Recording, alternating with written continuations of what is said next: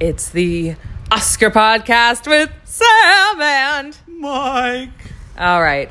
Um, Today we're talking about Cimarron. well, before we get into this, uh, Michael and I did have the question of Yes. what will be the first movie that we see a black person in, and it turns out Cimarron is Cimarron that is it. movie.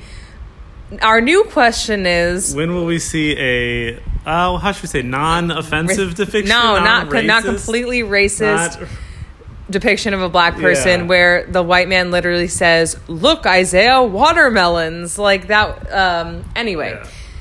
So, Cimarron, the original white savior narrative featuring of Uh, course our servant black child uh, a lot bunch of of very silent Native Silent Americans, Americans who I think maybe there's one line spoken by a Native American character. literally one. Um, and she says, "Thank you, white people." Um, The down on her luck hooker. yeah, it was it was heavily implied, although they never actually specifically Uh, said that. Yeah. So- the so the basically- well, the neurotic Jew. Yes. We forgot about the him. So basically, the guy with the stutter. yeah, Like anyone who was basically a little bit of an outcast, this guy just said, "I will save you now," and did yeah, that. yeah. Basically, this guy is like this is like the Western superhero. Like he's just as amazing at everything. Everyone loves him. Um, nothing ever really happens to him as bad.